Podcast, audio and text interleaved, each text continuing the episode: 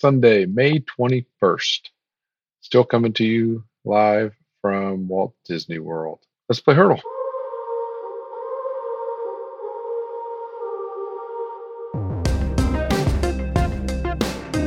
Today's song is Take On Me by a-ha. Oh, goodness. One of my favorite bass lines. Bass line under that, so underrated. Um, a-ha's an interesting band and song. So, one, this is on the Billions playlist on Spotify, which is super impressive because songs from the 80s aren't on the Billions Club. So it's gotten that many streams. And I remember the first time I saw them on there and I looked them up, they are way, way up there in the world of Spotify, like in the top 300 or something, close to it, of all artists on Spotify. They had a lot more monthly listeners, millions more than a, a band from the 80s would normally have. So that was awesome. This song is um it's one that messes with me because if you're an artist that releases songs, like an indie artist that puts songs out there, like records them, finishes them, and puts them out there for a commercial aspect, you know, like you're wanting them to make some money, to be heard, to to grow, to to build a fan base, those kind of things. This is the kind of thing that'll eat at you or eats at me. So take on me was a song not called Take On Me, something else, but they had the keyboard part. They had that. They're a Norwegian band. They got signed to a big record label in the UK. They were reworking the demo. They eventually came to Take On Me, but it was slower, had a lot less instrumentation, and they put it out. It did okay in Norway, and it did kind of okay in the UK, but bombed. It did not do well. Um, then they got picked up by another like A&R rep, took them on. And again, he heard the song and thought the same thing that I think most people do. That riff is so infectious and catchy that they were like, man, we just got to make this song better. And so it took a few more people coming in and they reworked the whole thing, uh, reproduced it, added more guitars, more synths, and the synths in this are big, some of the biggest like vintage synths on the planet. So it's like a Yamaha DX7, uh, the Roland Juno 60, and the Linn drum machine, like three of the biggest, most used synthesizers and most used drum machine in the history of music that were used on so many things. Those sounds were also used to create this famous song. So they redid the whole thing, sped it up speeding it up and adding more instrumentation, more synths, more guitars, all that kind of stuff, and more layered vocals is what made the song the version we know it as.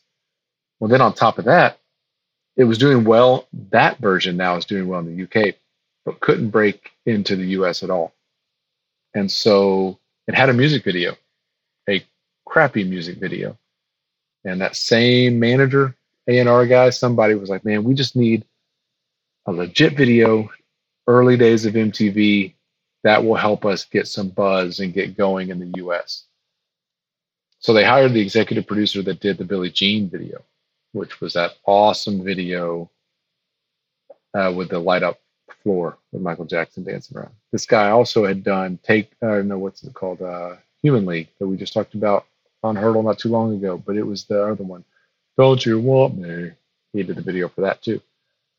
That guy had seen a student film that won the Oscar for student film. So it was like an Academy Award winning student film that had this animated um, technique that used like real video with animation drawing. So they hired that guy to do the Take On Me video that is still considered like maybe one of the best music videos of all time. That and Thriller are probably the best two ever and then that now boom, they're off and running. You know, you got on heavy rotation on MTV. The song went to number one. They won all the MTV Video Music Awards that year. You know, and now they're they have like one of the biggest hits of all time. So I say that about the indie bands thing because, like a lot of bands, you put music out and you like the song, and there's something about the song you like, and maybe it doesn't do well, and maybe it falls on deaf ears. But you're thinking to yourself, like, ah, there's something there. I just wish it would have gotten more exposure, or whatever.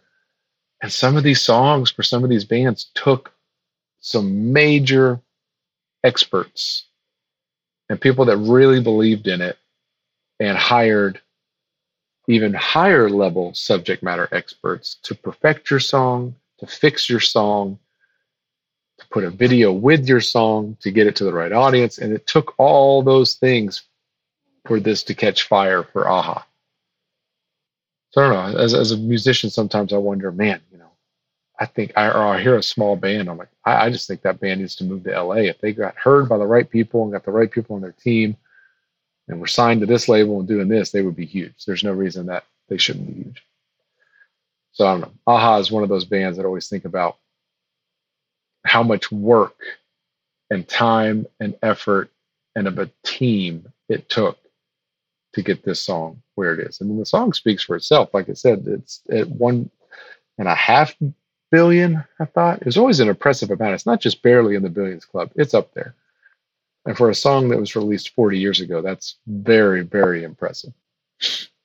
So that's a-ha. And then they did a uh, acoustic version not too long ago.